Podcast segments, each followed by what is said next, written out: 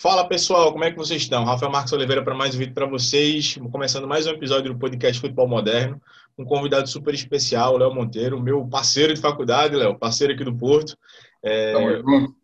Tamo junto, estudante da, também aqui da, da universidade, né, na fase final do mestrado e ele estuda né, aqui no mestrado um tema bem, bem interessante, um tema que inclusive eu abordei na, na última live, né, falei um pouco, não, não, abordei especificamente sobre esse tema, mas foi um tema que caminhou na última live, que é a tomada de decisão, qual a melhor tomada de decisão de jogador no futebol, por que ele toma aquela decisão, enfim, a gente vai conversar um pouco sobre isso hoje. E a, além de ser meu companheiro de, de mestrado, né, o Léo já tem vasta experiência no futebol, e bom, Léo, vou deixar para que tu se apresente um pouquinho, para que tu fale um pouco da tua experiência, do, do porquê o, o, assunto tomada de decisão, né? O professor Felipe Casanova aqui da, da faculdade tem bastante influência nisso, enfim. Contar um pouco sobre a tua, a tua experiência. Fala pessoal, tudo certo? Fala Rafa. Obrigadão pela oportunidade de estar falando aqui antes de qualquer coisa. Uh, te parabenizar, né? Antes de, de mais nada, tenho que te parabenizar aí pelo, pelo, por dar abertura para esse assunto né? E convenhamos, é muito difícil a gente conseguir ter um espaço para falar sobre, sobre o assunto da tomada de decisão, né? Acho que hoje todo mundo está falando, né, tomar de decisão por uma questão de modernidade, por uma questão que a gente está muito evoluído nas outras valências do futebol, né? A, tu vê, a gente vai hoje para a ciência a tática, a fisiologia está muito, muito, muito avançada, né? E há um tempo atrás a gente estaria engatinhando né, nessa questão da neurociência, da tomada de decisão. Então, poxa, parabenizar pela, pela iniciativa, show demais. Bom, para quem não me conhece, sou Leonardo Monteiro, tenho 27 anos, eu sou aqui de Porto Alegre, Rio Grande do Sul. E a minha história com a tomada de decisão, ela foi foi por muita sorte também, é verdade. Eu tenho que, tenho que atribuir um pouco a sorte. Eu me formei em 2017 pela Universidade Federal do Rio Grande do Sul e aí eu estava decidido que eu ia concorrer uma bolsa para treinador na Alemanha. E só que isso era 2018. Isso era 2018. Eu tinha 2017, segundo semestre de 2017 livre. E aí, cara, eu tava falando assim, eu tenho que preencher com alguma coisa. Né? Eu tinha recém saído do, do, do São José, aqui, o clube que hoje está na Série C. Né? Era auxiliar do Rafael Jacques. E aí eu falei assim, eu vou ter que preencher esse, esse, esse semestre aí. E aí eu fui na Barça Innovation Hub, né, da Barça Universitária, e aí eu queria fazer seis cursos. Né? E aí eu falei, cara, seis cursos não vai dar.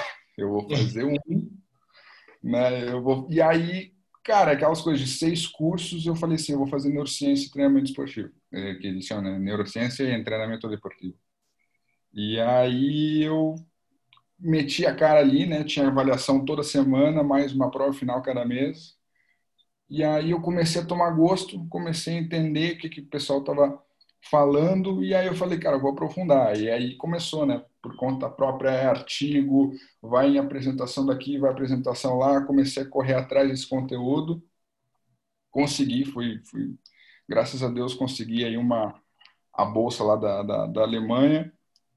Lá, lógico, eu tive que fixar um pouquinho mais o, o, o, os conteúdos em outra parte, mas sempre tentando puxar aquela parte da tomada de decisão, sabe?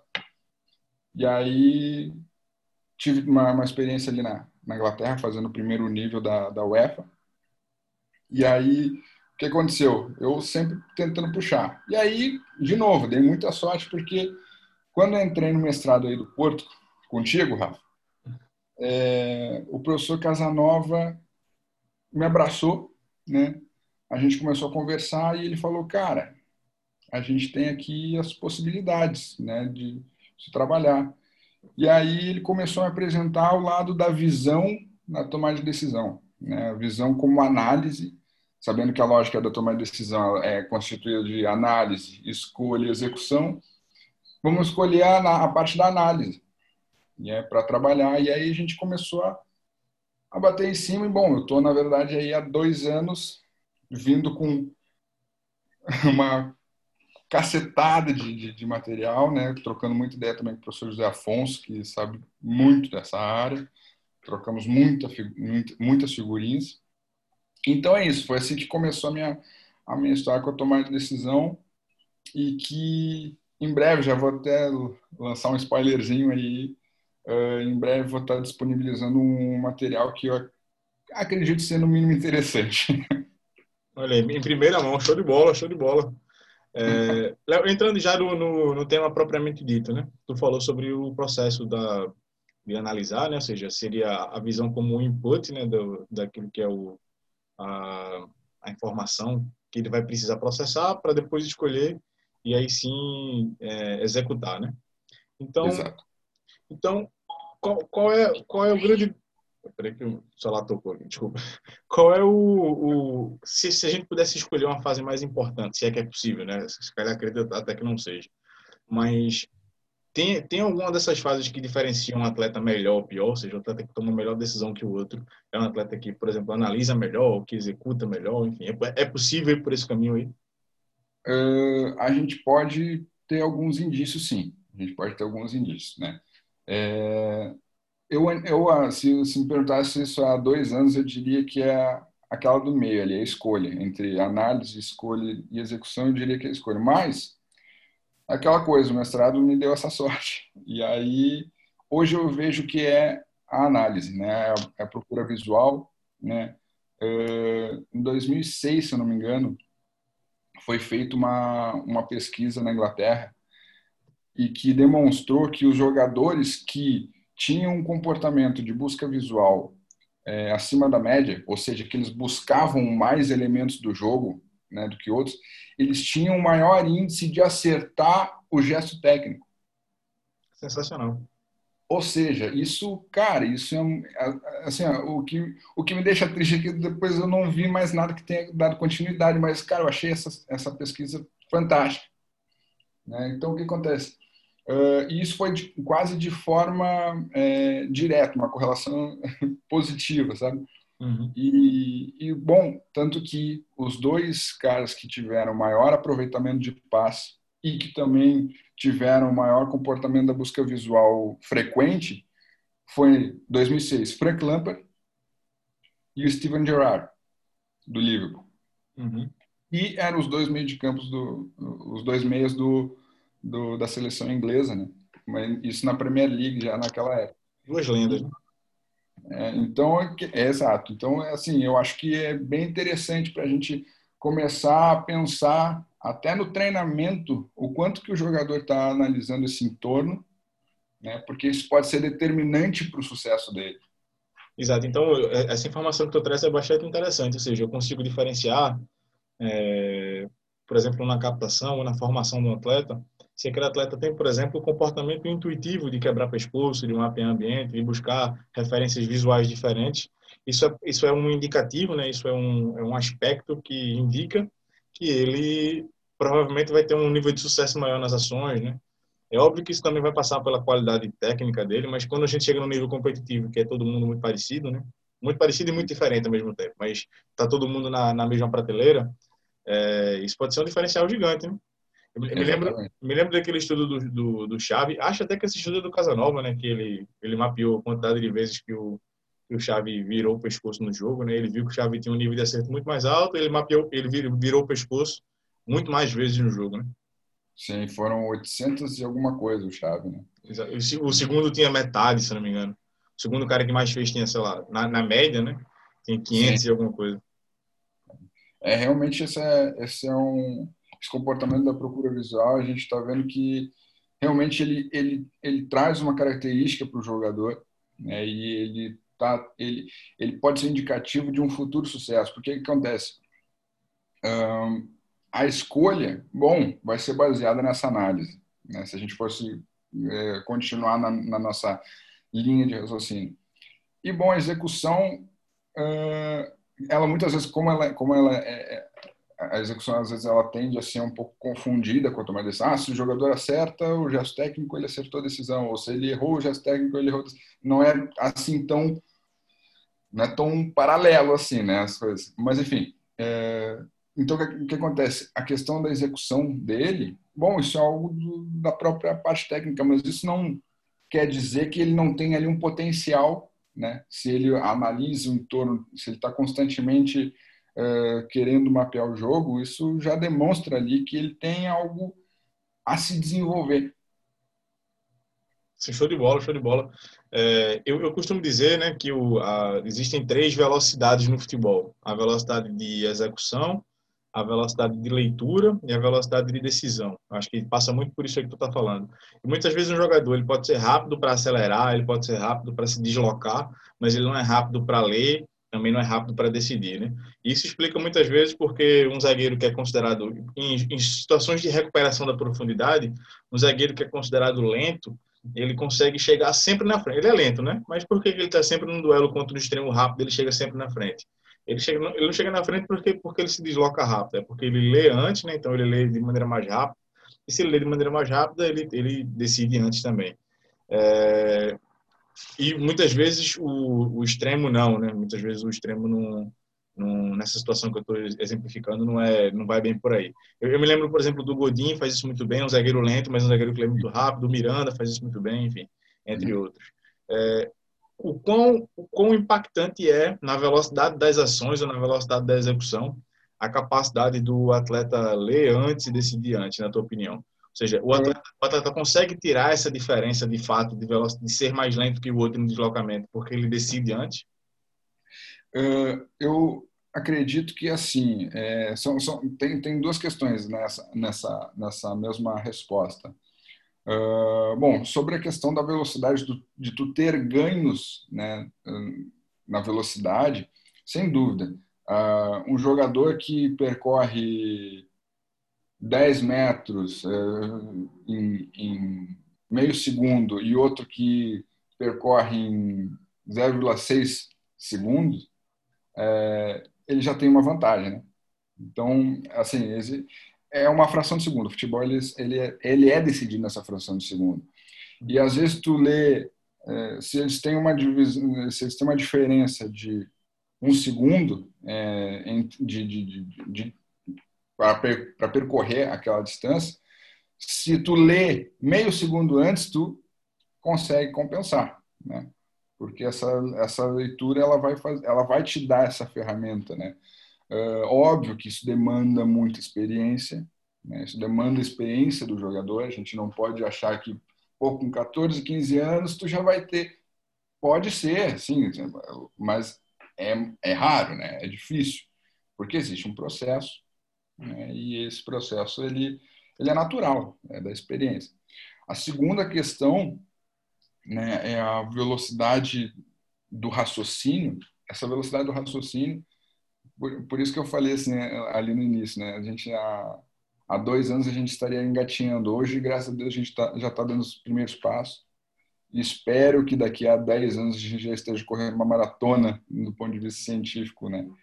Uma das questões que, que, que, me chamou muita atenção é que a tomada de decisão ela, ela, ela já começa a ter as suas, uh, suas vertentes. Né? E uma delas é a vertente heurística, se chama. Né? Uh, não é da minha tese, a minha tese ela é, ela é muito mais relacionada à cognitivista, à vertente cognitivista. Mas me chama muita atenção essa, essa corrente heurística porque ela diz o seguinte toda decisão é instantânea. Uhum. O que acontece é que uh, entre, ela, entre a decisão se processar e ela ser convencida pelo jogador, existe um tempo que aí a gente chamaria da, do tempo da, da decisão. Então, o que acontece? Se, por um lado, pensa, o jogador ele vai pensar assim, eu tenho que passar lá. O convencimento dele é dizer assim, na cabeça dele. Será que, de fato, as consequências de eu errar um passe ali, por exemplo, será que eles vale a pena? E aí, em seguida, a gente olha no jogo o que acontece com o jogador. Parece que ele quer, ele, ele quer tomar uma, uma decisão, ele quer fazer um gesto motor e parece que ele está travado por algum motivo. Né? Então, é justamente esse tempo na decisão que, às vezes, bom, pode fazer toda total diferença, né? E, e, e esse tempo ele é determinante para o jogo. Perfeito. Então você, a gente tá, muda, muda, por exemplo, completamente a minha perspectiva, né? Essa, essa tua explicação bem interessante, a minha perspectiva daquilo que é a tomada de decisão, né? Porque eu, eu, eu, eu, eu funcionava muito nessa, nessa lógica do ele vai ler, interpretar aquilo que ele está lendo, depois que ele interpretou, ele decide, depois que ele decide, ele executa. Então, o que está me dizendo, né, do ponto de vista heurístico, é ele já decidiu, e aí ele vai se convencer se aquela decisão que ele tomou é a melhor decisão ou não, medindo as consequências daquela decisão, né? Tudo isso numa fração de, de uma sinapse, digamos assim. Exato, exatamente. É uma é perspectiva completamente diferente.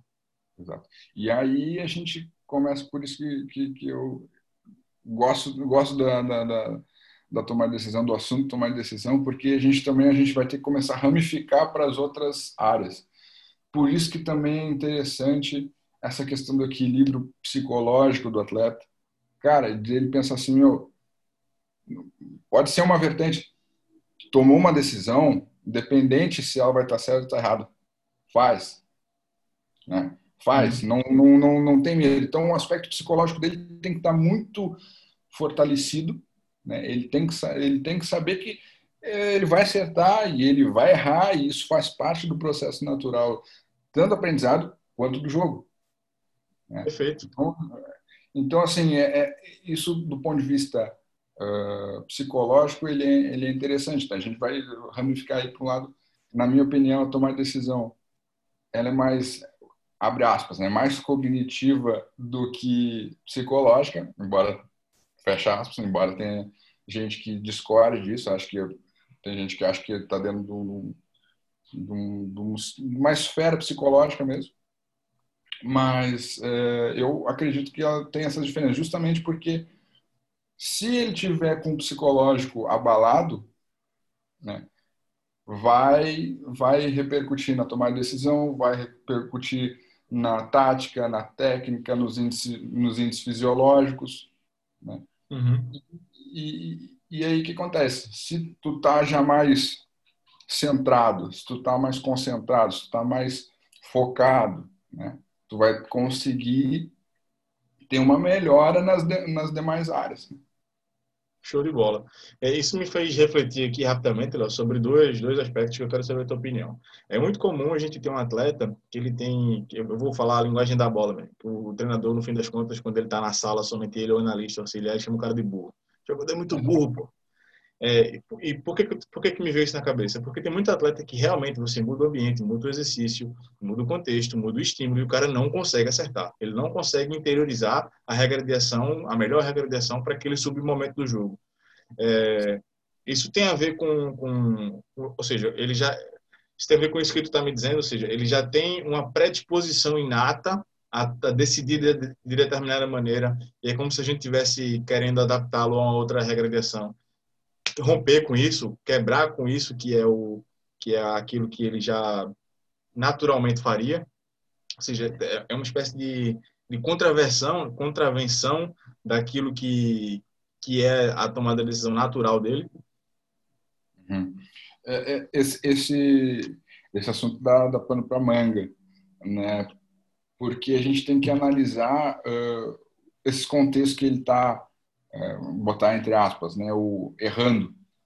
É, porque o que, o que acontece? O que, que ele está. E aí eu acho que é, que é muito interessante a gente tem. E aí, novamente, entra uma questão daí do treinador, dos auxiliares, do analista de desempenho. Ele, essa é agora a parte importante da gestão do grupo. Né? Por que, que essa parte agora é, é, é importante a gestão do grupo? Porque ele tem que entender o que está acontecendo ali que o jogador não está conseguindo responder ao treinamento. Aí tu, pô, tu muda o treinamento, não não tá, não tá respondendo daquele jeito. Aí tu muda o treinamento, também não. E aí o que acontece? O jogador ele vai ter uma determinada lógica. Né? Ele vai ter uma determinada lógica que ele vai já está predisposto, uma lógica motriz. E aí a questão é o quanto que ela está compatível ou não com o nosso treino. Ok? Então, vou, vou dar um exemplo aqui. Ah, eu, eu, eu vejo ali que no bobinho, nos rondos, é, cara, tá até ali o, o moleque ele tá com, com dificuldade no, no passe. A decisão dele tá não não tá indo no simples ou quando vai para o simples, é, mas onde é que está o erro? É, é é técnico, O erro dele é técnico ou o erro dele é que ele não está conseguindo visualizar quem está lá do outro lado está querendo passar a bola para o outro lado do, do, do home, do bobinho. Entendeu? Uhum. Então, e isso tudo, por que, que, por que, que a gestão de grupo é importante? Porque quando tu chegar no jogador e eventualmente, inclusive, mostrar vídeo do, do treinamento ou do jogo, questionar ele, não não não afrontar, mas questionar, de, sabe, entender, tentar entender a lógica do jogador. Essa lógica que depois ele vai te passar, ah, porque eu pensei isso, porque eu pensei aquilo, porque eu vi não sei o que. Isso vai te dar informações para remontar o teu treino. E aí vai ficar mais próximo a lógica dele e aquilo que tu espera como treinador para que consiga fazer essa, essa, é, essa combinação né, entre a lógica do jogador e aquilo que o, que o, que o jogador, que o treinador espera do, da equipe. Genial, cara, muito bom, muito bom mesmo. Muito esclarecedor para mim, inclusive, né? Tô, eu estou refletindo sobre várias abordagens que eu tenho que, que se calhar podem, podem não ser enfim, tem uma maneira diferente de, de enxergar.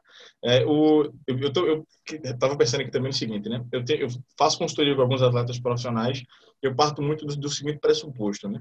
Se eu aumento o conhecimento declarativo do atleta, ou seja, se eu aumento o conhecimento dele sobre o jogo, eu provoco uma, uma melhora do conhecimento processual dele, né? do, do, da capacidade de execução dele.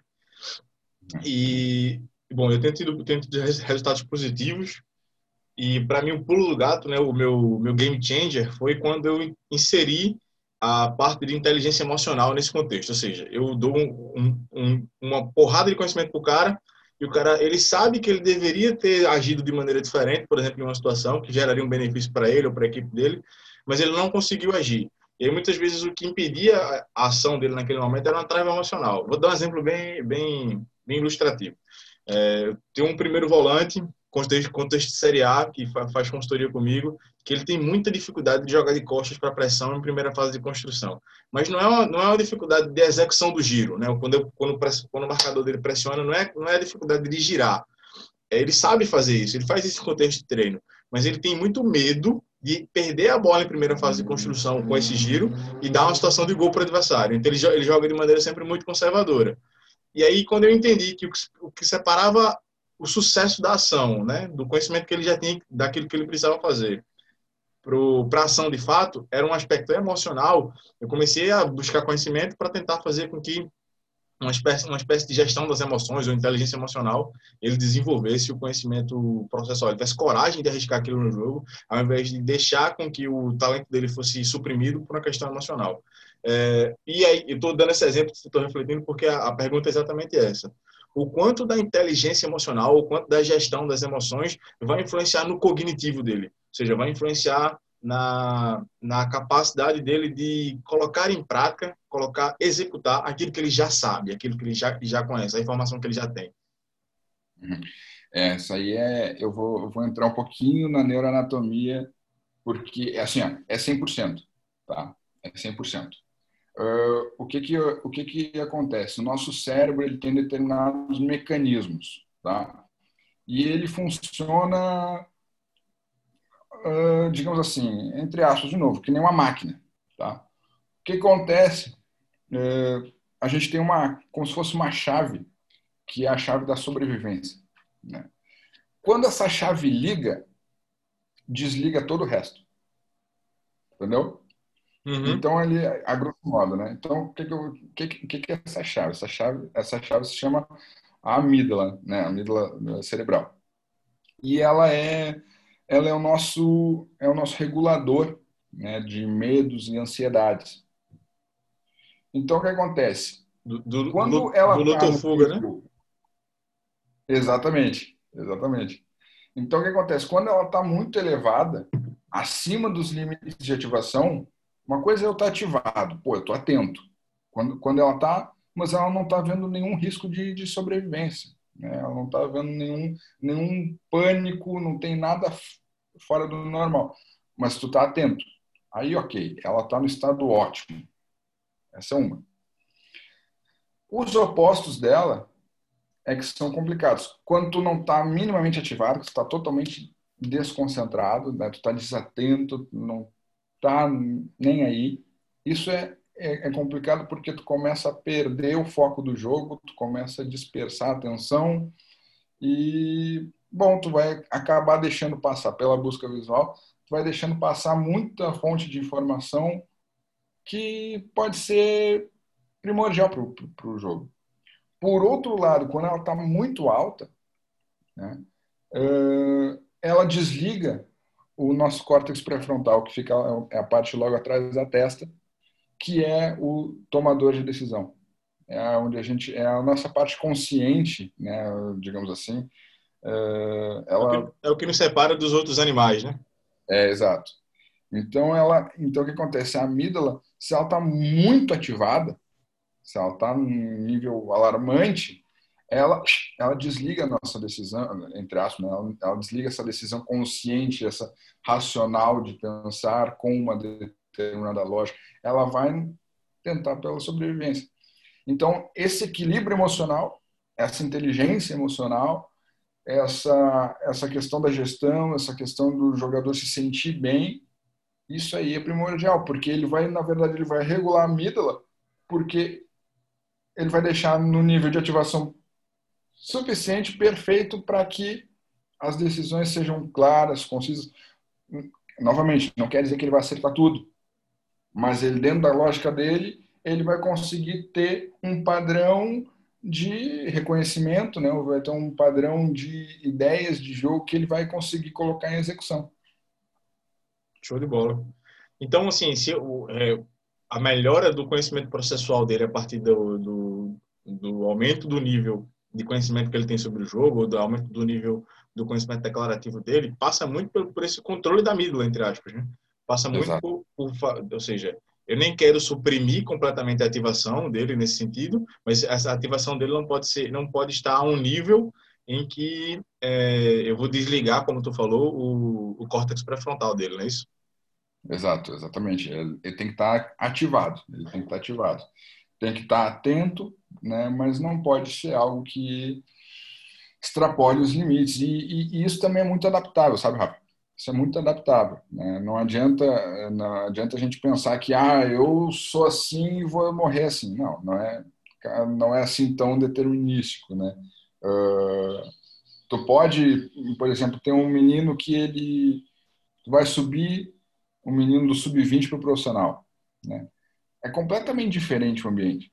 Né? Uma coisa é tu tá, tu pode jogar no Corinthians, no Flamengo, né? E tá lá no sub-20 é uma determinada, a tua mira ela vai estar tá de um determinado ponto, vai estar tá em um determinado nível de ativação. Quando tu passa profissional, tu tá jogando no, numa arena, tá jogando no Maracanã, o nível de ativação já é outro, né? Ele, ele ele antes ele tinha 5 mil pessoas assistindo, daqui a pouco ele tem 50. Uhum. Né? Então tudo isso impacta. E isso também tem a ver com o desenvolvimento do jogador, justamente porque existe um processo. É lógico que ele não vai para sempre ficar é, inibido ou ele vai ficar sempre muito assustado né, com os 50 mil pessoas mas existe um processo que a amígdala dele vai se acalmando. Daqui a pouco ele vai ver, cara, 50 mil tá tranquilo, né? Uhum. 30 mil tá tranquilo, 40, 50, 70 mil tá tranquilo. Né? E aí o que acontece? Ele vai ter uma adaptação, isso também faz parte do treino do processo maturacional dele. É, é, é exatamente isso que eu ia falar. Existe alguma maneira de provocar é, é, intuitivamente essa, essa adaptação? Ou seja, é, algum tipo de exercício, enfim, algo que possa, que a comissão técnica, por exemplo, possa realizar no dia a dia para fazer com que esse atleta baixe, por exemplo, a ativação da amígdala dele? Uh, existe, bom, existe o acompanhamento psicológico é o ideal, né? Esse aí ele já é base, né? Ele já é uma base boa. Uh, existe, óbvio, tu vendo que o jogador ele está tendo, ele está respondendo bem, tu começa a elevar os níveis né, de, de, ativação. Então, assim, é, é, interessante ver a resposta do jogador, né? Porque a gente também é, é, é, muito complicado, a gente não pode também queimar etapas. Isso que eu, que, que eu acho interessante, gente não pode queimar etapas. Porque formação, ela não, ela não acaba com 18, 20 anos, né? Exato. A formação é contínua. E, e, e tu vê, tem jogadores que encerram carreiras e eles ainda acreditam que poderiam melhorar algo. Então, da mesma forma, é, pensando no jogo, pensando nos aspectos psicológicos, pensando na tomada de decisão, ele também vai conseguir se desenvolver. A questão é justamente entender qual é a resposta que ele está tendo, se ele está respondendo bem. E, ah, eu quero elevar.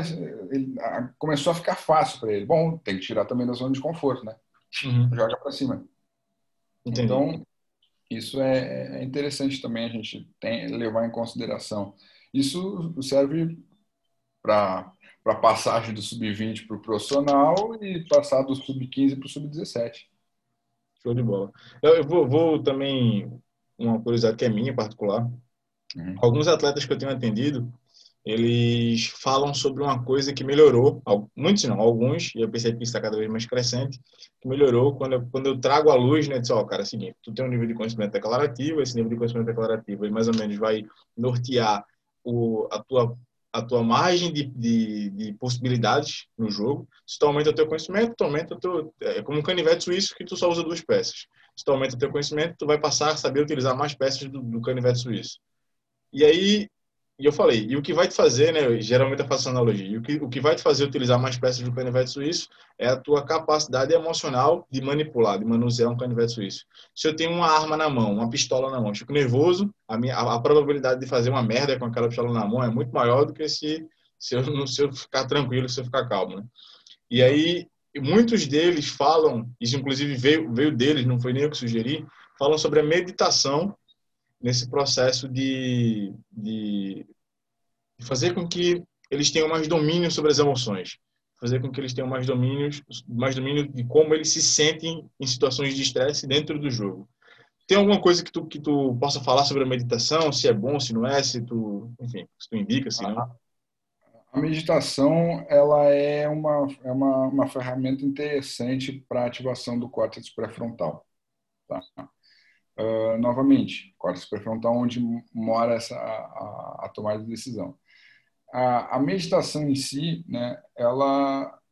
Eu vou, eu, vou, eu vou abrir um pouco mais. Aquilo que a gente tem como meditação né, uh, é o fato de se concentrar né, conscientemente em um determinado ponto e ali continuar. Esse exercício para o cérebro ele é muito rico.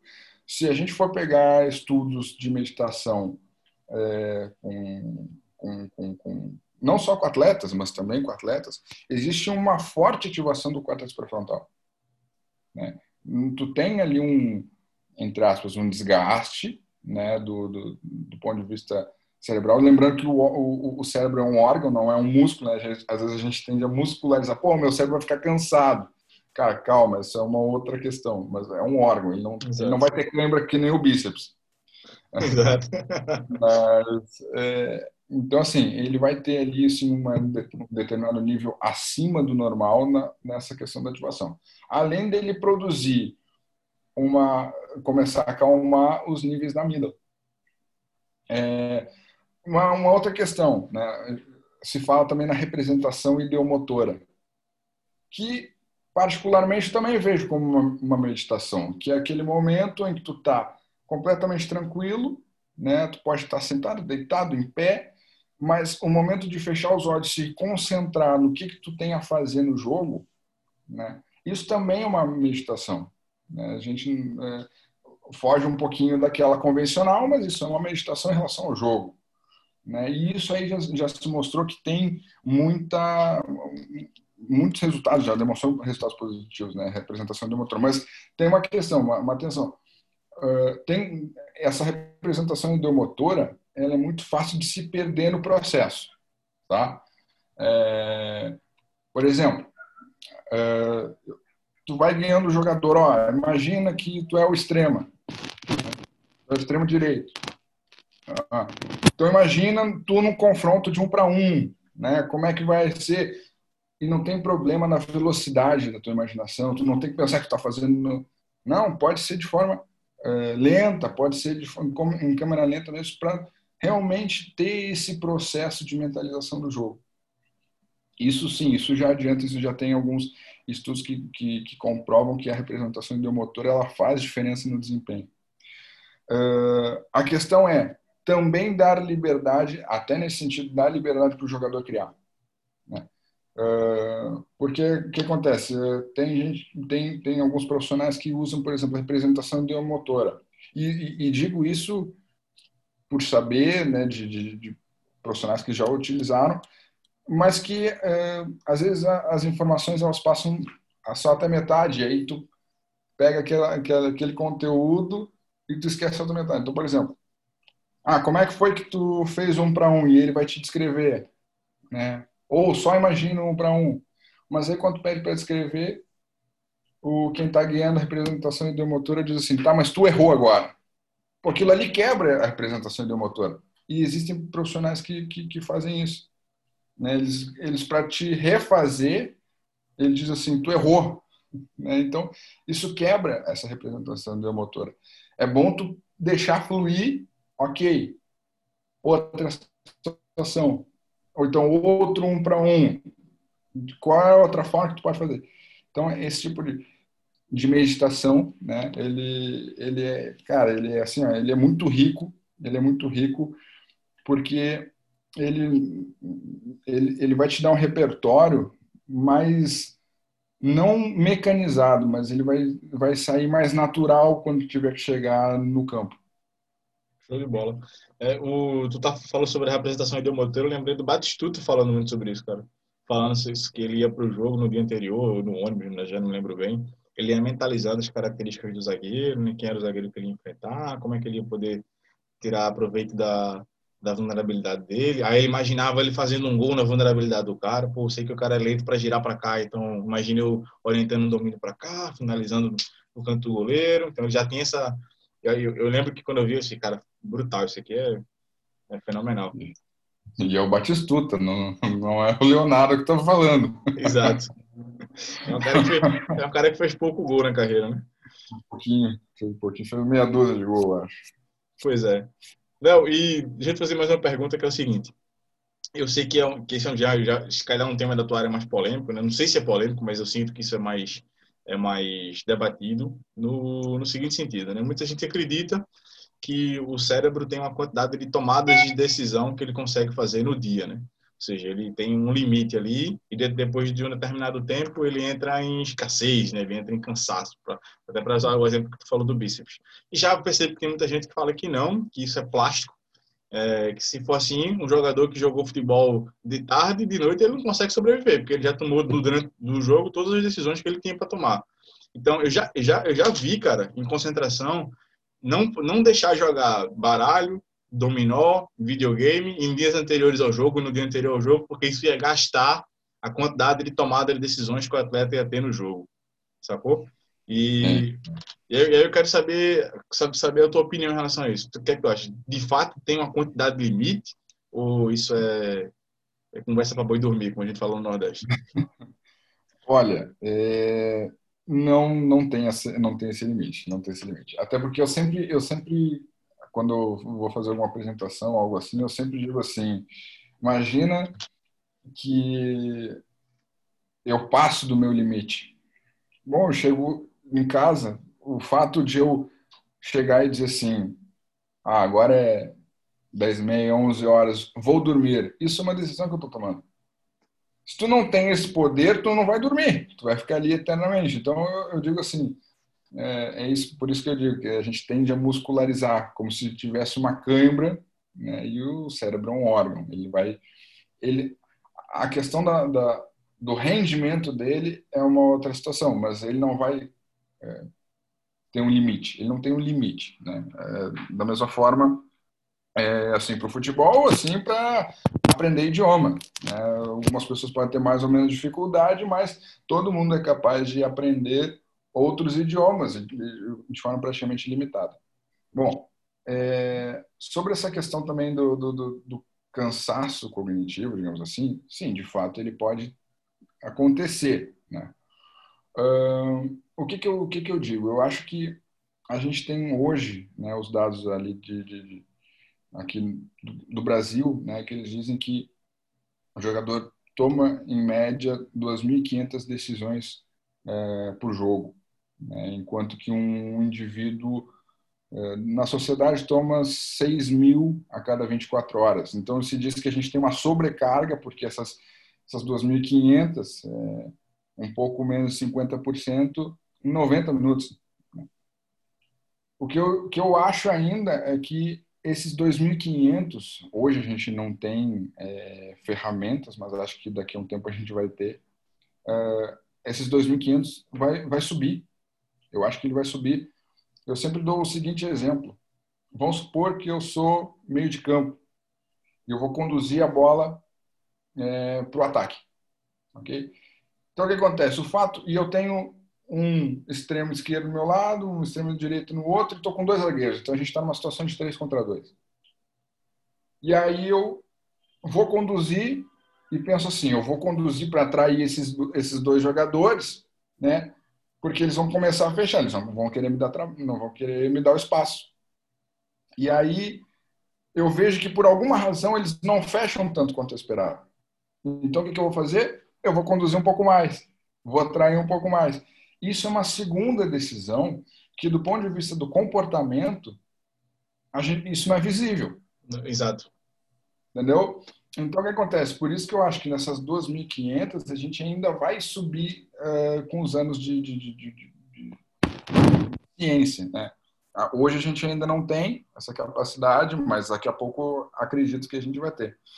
E, e bom, essa questão do, do, do cansaço ele também tem muito a ver com o quanto das decisões elas já estão ou não nos, nos gânglios da base, digamos assim, que é o quanto que essas decisões elas já estão mais ou menos automatizadas. Por exemplo, já viraram um hábito mais ou menos, né? Exato. Então o que acontece? Se eu sempre dou um exemplo que é o seguinte: a gente próximo da, da, da amígdala tem os gânglios da base, né? Em que ali ele armazena todos os nossos uh, automatismos. Então, por exemplo, eu estou caminhando, cara, eu não estou me preocupando com o passo, com o passo que eu dou com a perna esquerda, depois com o passo com a perna direita, mas eu, quando eu vejo, eu caminhei 100 metros. Né? Uh, da mesma forma o passe, da mesma forma o chute. Quando a gente está lá na iniciação, 6, 7, 8 anos, que a gente, ou até antes, que a gente está aprendendo a dar o passe, que a gente está aprendendo a chutar, isso é uma decisão. Aspas, né? Porque isso, o que acontece? A parte que está responsável pelo aprendizado da técnica é o córtex pré-frontal. Quando ele vai começar a ficar automatizado, ele vai para os gânglios da base. Né? E aí o que acontece? Esse córtex pré-frontal, o que acontece? Ele libera espaço para ver o entorno e tomar, e tomar uma decisão. Uhum. Então, essa questão assim, é, do, da quantidade de. Ah, eu, eu, sou, eu sou mais habituado dentro do jogo a fazer tais e tais e tais ações. Bom, aquilo ali vai ter um desgaste menor. Ah, eu, e eu não estou tão acostumado. Pô, eu vou ter que eu vou ter que jogar uma função diferente. Não vou mais jogar de meia esquerda, eu vou jogar de meia atacante. Né? Então ali vai gerar um, um desgaste. Isso não quer dizer que um, um desempenho seja inferior ao outro. Uhum. Porque isso também tem muito a ver com repertório, porque tu pode variar e o jogador ele se dá bem. Ele tem um repertório que permita ele a jogar de meio campo e meio atacante. Enquanto que para um outro que joga de lateral direito, é já é, mesmo que ele tenha jogado há 10 anos, ou há 5 anos, 5 anos, talvez ele tenha ainda algumas dificuldades do ponto de vista do entorno, do ponto de vista do jogo, do ponto de vista técnico-tático e eventualmente fisiológico, que pode trazer algum dano né, no sentido do desempenho dele. Show de bola. Eu estava te ouvindo falar e pensando aqui, uma não ação, ela também é uma decisão é, aquilo que tu falou, né? Se eu escolho não passar para alguém, essa é uma decisão, uma decisão consciente muitas vezes, e isso não é não é possível contabilizar porque a gente só contabiliza aquilo que a gente consegue ver de ação, né? Isso, ou seja, a gente vê que um, soma uma ação igual a uma tomada de decisão e nem sempre essa essa correlação ela está correta, não é isso? É, Exato. E aí me fez pensar assim no, no seguinte sentido, né? Se a gente não tem essa quantidade exata de ação do jogo, né? De decisões do, do, jogo, de atletas no jogo, É, como, é que se, como é que se chegou nesse número limite? Né? Como é que se chegou de, ah, o atleta toma, é, é, é de fato pelas ações? E aí fica, vem uma segunda pergunta. O cérebro tem plasticidade suficiente para aumentar e isso vai ser uma seleção natural? Ou seja, o atleta lá na frente, que ele consegue tomar mais decisões, ele provavelmente esse atleta vai chegar no nível mais alto? Assim, as, as decisões elas são fundamentalmente uh, medidas pelas ações, né? ações e comportamentos. Né? Então, novamente, a gente hoje essa essa é a ferramenta que a gente tem.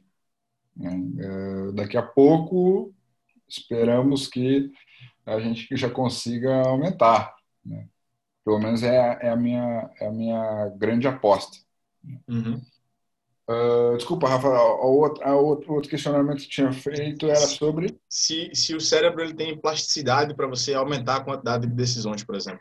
Isso. Já que, a ah. gente, já que esse número está muito ligado às ações, né, decisão, uma, uma ação igual a uma decisão, a gente não contabiliza a quantidade de decisões que não são é, é, repercutidas em ações. Então, a gente imagina que o cérebro, ele, pelo menos estou fazendo esse exercício aqui, ele é plástico o suficiente para caber infinitas decisões. Exato. Ele, a, a plasticidade de, do, do cérebro é, é, é, algo, cara, muito, muito, muito interessante. Uh, toda vez que a gente aprende algo, uma nova conexão neural é, é formada no nosso cérebro. Né? Uh, nós temos cerca de 100 bilhões de conexões né? uh, no, no nosso cérebro. Então, assim, é muito conteúdo. é muito conteúdo. E esse conteúdo, é, ele não é diferente. Às vezes a gente pensa, ah, conteúdo é conteúdo da matemática. Não, conteúdo é do jogo, conteúdo do, do treino, do aprendizado ali. Da... O que, que quando eu crio um contexto de treino, o que, que eu estou provocando? Qual aprendizado que eu estou tendo ali? Né? Se o jogador está fazendo por fazer, os níveis de plasticidade dele, né, do desenvolvimento plástico do cérebro dele, está X. Mas se é um jogador que ele está entrando no jogo, que ele está refletindo sobre, que ele está buscando sempre a melhor decisão, que ele está tentando sempre resolver problema, o nível de plasticidade dele é Y. Né? Então, isso tem muito a ver, novamente, com aquela chave que é a atenção, do, o foco, né? E, e também da gente começar a entender que o treino ele também ele tem um poder de sistematização cognitivo, assim como tem nos aspectos fisiológicos, tático, técnicos, né? Porque ele, ele, ele tem uma carga, ele não tem, ele não pode se dizer que ele não tem uma carga. Ele tem uma carga, por isso que consegue, por isso que o jogador aprende, por isso que ele tem neuroramificações, por isso que né, a plasticidade do cérebro se desenvolve e isso vai fazer com que ele tenha um acervo maior de, de, de, de opções. Então diz assim, tá, mas eu vou treinar sempre no método global? Não, o treino técnico ele vai te dar ramificações justamente para quando tu precisar de um usar uma técnica X ou uma Y ou uma Z, essas neuroramificações ela vai, elas vão te disponibilizar isso. Ah, eu vou, eu vou dar um passe. É com o lado interno, com o lado externo, para fazer uma, Teve até um lance no, no, no, lateral da Juventus, se não me engano, que ele deu uma fatiada na bola do, com o lado externo e a bola saiu certinha para o extremo. Né? Uh, o que acontece? Aquilo ali também é uma decisão. Né? Às vezes a gente acha que a execução naqueles três passos, da análise, execução, é, análise, eleição e execução, a gente acha que os dois primeiros são cognitivos e o terceiro é só motor. Não, o terceiro também é cognitivo. Então, o que acontece? O trabalho técnico ele também vai te dar isso. Né? O analítico ele também vai te dar essa, essa oportunidade, porque tu vai começar a aumentar a tua gama de possibilidade, porque quando o, o futebol te der, o, aquele contexto te der uma, uma, um problema, as formas como tu vai selecionar o problema, a forma como tu vai responder, está uh, completamente ligado às tuas experiências, né? aos teus recursos, né? E a, a forma como tu vai responder do ponto de vista do equilíbrio mental. Show de bola, show de bola. Sensacional, Léo. Sensacional, cara. Top demais, velho. Vou, vamos entrando na, na, parte final aqui. Vou te fazer um, uma última pergunta, te pedir uma dica. É, Bom, quem está nos ouvindo agora, se quiser, que está nos ouvindo e nos vendo, né? É, quiser, sei lá, ler alguma coisa e, enfim, inicie nesse assunto, tem, tem uma, seja uma leitura de entrada, digamos assim. Pode ser um uhum. livro que não seja relacionado a futebol, pode ser um artigo científico, enfim, a literatura que tu quiser indicar. É, o que é que tu, o que é que tu indicaria? Bom, aí eu, aí, aí eu vou, eu vou assim, vou, vou começar então respondendo diretamente. Eu tenho é, os autores, eu, eu gosto de citar autores, sabe? É, sim, sim, sim. E, e, acredito que tem um trabalho muito interessante. Primeiro, o pai da, da, da, da tomada de decisão, Mark Williams, né? É, em inglês, trabalhou na Universidade de Liverpool, trabalhou muito tempo com futebol. É, e os, os, os artigos dele, né, são muitos, né, mas tem alguns que são bem básicos mesmo. Eles, têm eles têm uma tem bastante ideia interessante ali para quem quer embasar. O professor Casanova ele tem essa questão da procura visual, né? É no orientador, mas é, não, não é por isso que eu vou deixar de, de citar ele, pelo contrário. É, ele tem bastante material sobre procura visual, acho interessantíssimo. Né? As dicas de antecipação que ele dá, ele fala muito sobre antecipação. Né? O professor Mário de Santo, que foi o que coordenou o curso da neurociência lá do Barcelona, ele é, ele é muito bom.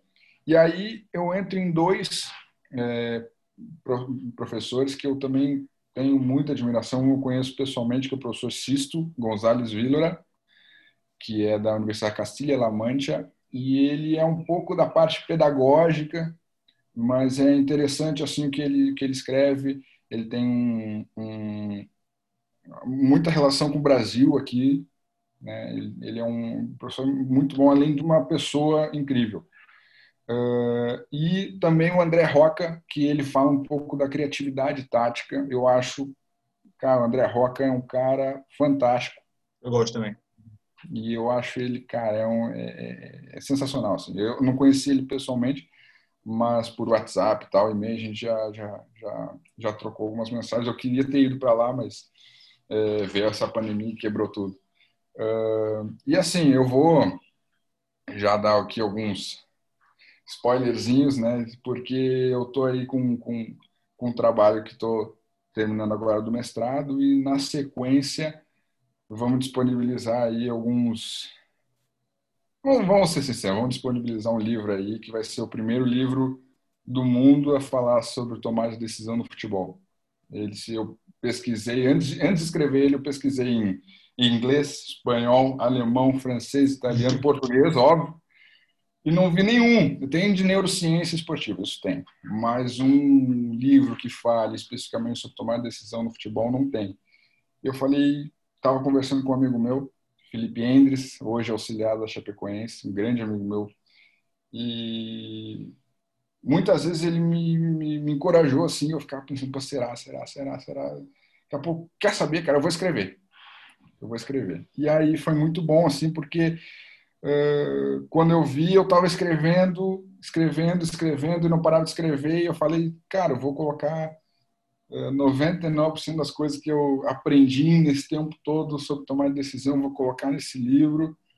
E, cara, com certeza, assim, para mim foi, foi, foi muito bom fazer uma, uma obra, já estou na primeira revisão, né? E, cara, eu não por ser meu, mas indico, eu estou fazendo ele de uma forma que vá bem do básico né, até o mais complexo, né, desde a, ah, o que que, que que é cada área cerebral para dar um panorama assim, né, o que que a gente está falando, por que que se tem esse mecanismo da decisão no ser humano, no jogador, por que, né, quais são os, os modelos, os modelos é, da tomada de decisão que já se tem, as vertentes, né, como é que a gente faz para trabalhar ela, como é que a gente coloca no exercício, né? Como é que a gente reflete? Como é que a visão é, é, como é que ela, como é que a visão ela interfere né, nessa nessa tomada de decisão? Então comecei a colocar e bom, tá aí um spoilerzinho. vai, vai ter. Não foi combinado, né? É bom deixar isso claro. Eu não, quando eu falei do livro, eu nem sabia que, que, que tu estava escrevendo o livro, porque tu tinha escrito o livro já, já está em revisão, inclusive. É, essa levantada de bola aqui, ela foi sem, sem intenção, eu não sabia de fato. Né? É, mas tu vê que nada é por acaso. Nada, nada é por acaso, é em primeira mão aqui, show de bola, cara. Tá e com certeza eu vou querer um, um exemplar que eu vou querer de presente, viu? Claro, claro, sem dúvida. Eu costumo dizer assim, eu costumo dizer assim, quando alguém lança alguma coisa, um curso, um livro, algum amigo meu, eu digo, o meu é de presente. Depois eu compro pro pessoal ao, ao, ao meu redor. Pô, eu tenho até hoje o teu e-book aqui no meu, meu, meu computador, cara. Pois é, pois é, pois é. Eu lembro lá no mestrado, quando tu tinha me passado, eu, pô, já, na, no mesmo dia eu já praticamente já comecei a ler, já terminei. é, sim, sim, é um, é um projeto, o e-book, ele surgiu na época, né, como um projeto de, o e-book foi escrito em 2017, se não me engano. E ele surgiu, e hoje o nível de conhecimento que já se tem sobre análise tática no jogo é muito maior, então eu, a gente ainda, eu costumo dizer que quem está na, na, internet há muito, há muito mais tempo, né? Inclusive tem gente muito mais tempo do que eu produzindo conhecimento sobre análise tática. É aquela frase, né? Chegou aqui tudo era mato. Então tu tinha que explicar o que que era amplitude, o que que era profundidade, ah. explicar. Então hoje em dia a gente já consegue falar sobre coisas muito mais profundas em relação ao jogo de maneira mais mais mais profunda mesmo, mais mais interessante.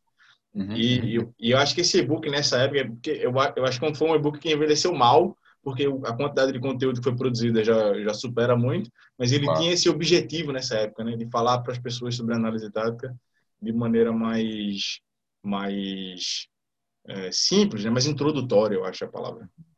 É, eu, eu uma, um outro spoilerzinho, né, eu, eu coloquei na minha introdução uh, algo que me chamou muita atenção, assim, eu gosto da ideia de que eu estou lançando um livro que para hoje pode ser uma novidade, mas daqui a 20 anos os caras vão olhar e falar, cara, isso aqui é tão velho. eu, eu gosto disso justamente porque tem essa possibilidade. Hoje a gente ainda está, não, não estamos mais engatinhando, mas a gente está caminhando. Quando a gente estiver correndo uma maratona, a gente vai olhar para trás e vai ver, cara.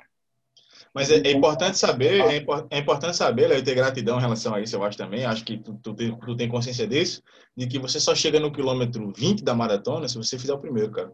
Exatamente, exatamente, exatamente. E esse é o, esse para mim é um, é um, é, um, orgulho muito grande, assim, sabe, cara, de, de, de, dar um peitaço aí nesse, nesse, nesse projeto que, óbvio, ele, ele, ele não, não é perfeito, mas a partir das informações que a gente tem hoje em dia, eu acredito que ele seja suficiente para dar uma, um panorama do que é a decisão, como é que eu posso sistematizar. Isso é, cara, é, aquela coisa assim, eu comecei a pensar, cara, não existe um livro no mundo que fale isso. Foi eu. show de bola, show de bola. fico feliz demais por ti, cara. E obrigado pela informação aqui em, em, em primeira mão no, no podcast. Léo, obrigado demais, cara, pela, pela tua disponibilidade de conhecimento, pela tua disponibilidade de tempo. É, sempre. Foi show de bola, cara. Um dos melhores episódios, sem dúvida, da, do, do, do podcast. É, entre lives e podcast já tem, sei lá, mais de 30, mas podcast, podcast mesmo, esse é o episódio 8, se eu não me engano. E, cara, foi um dos melhores, sem dúvida nenhuma, cara. Show de bola pra caramba. O pessoal porque... lisonjeado. E, cara, te agradecer muito, porque eu sei que o teu canal, é, teu, teu, tua página do Instagram, ela é sempre muito concorrida. E, cara, eu fico lisonjeado de, de, de, estar aqui hoje falando sobre esse assunto. Eu, eu até peço desculpa porque eu, eu, me, eu me demorei muito, né? Eu demorei muito nas, nas, respostas, mas é que eu sou muito empolgado com esse assunto, sabe? mas, mas, eu acho que a ideia é essa mesmo. Foi, foi, foi bom pra caramba, porque o pessoal que, que, que assiste a gente, né? Que assiste o, o, podcast, é um pessoal que quer conteúdo complexo mesmo, que quer isso mesmo, quer, quer resposta longa. Acho que a ideia é essa mesmo. Exato. E, bom, se, se, se possível, já vou deixar aqui. Eu, eu deixo sempre, eu gosto de deixar os meu, meus contatos abertos. Porque, claro, claro, sim, sim. Cara, pode vir alguma dúvida, pode vir curiosidade, pode vir zilhões de coisas, zilhões de coisas. E, cara, eu, eu, eu sempre falo assim, cara, eu, eu tô sempre aberto a, a, a conversar, principalmente sobre aquilo que, que, que eu sei um pouquinho mais. Tô brincando. É, mas principalmente eu sou, aberto a falar sobre futebol, sobre uh, o que vier sobre tomar de decisão. Eu sou, gosto muito né? e tenho muita. Gosto muito do debate, é, o que se concorda, o que se discorda. Eu acho que só assim a gente consegue ter uma, um, um repertório grande. Né? Então, assim, eu deixo aqui meu Instagram, arroba leopemonteiro, é, e o meu e-mail é coach, C-O-A-C-H, ponto leopemonteiro.gmail.com. Uh, Para quem quiser, manda e-mail, me segue lá, manda direct no Instagram. Cara, eu respondo. Assim, ó, se eu não conseguir na hora mesmo, é porque algum, alguma coisa está acontecendo, mas em seguida eu tento responder e tá tudo certo. Show ser um prazer. E vai estar tá aqui na descrição também do, do vídeo, pessoal, os links, né? O link do teu e-mail, o link do teu Instagram também, para a gente poder divulgar. Beleza, Léo, cara. Obrigado demais e fica aqui o meu, mais uma vez, meu agradecimento. Um abraço, até a próxima. Obrigadão, até.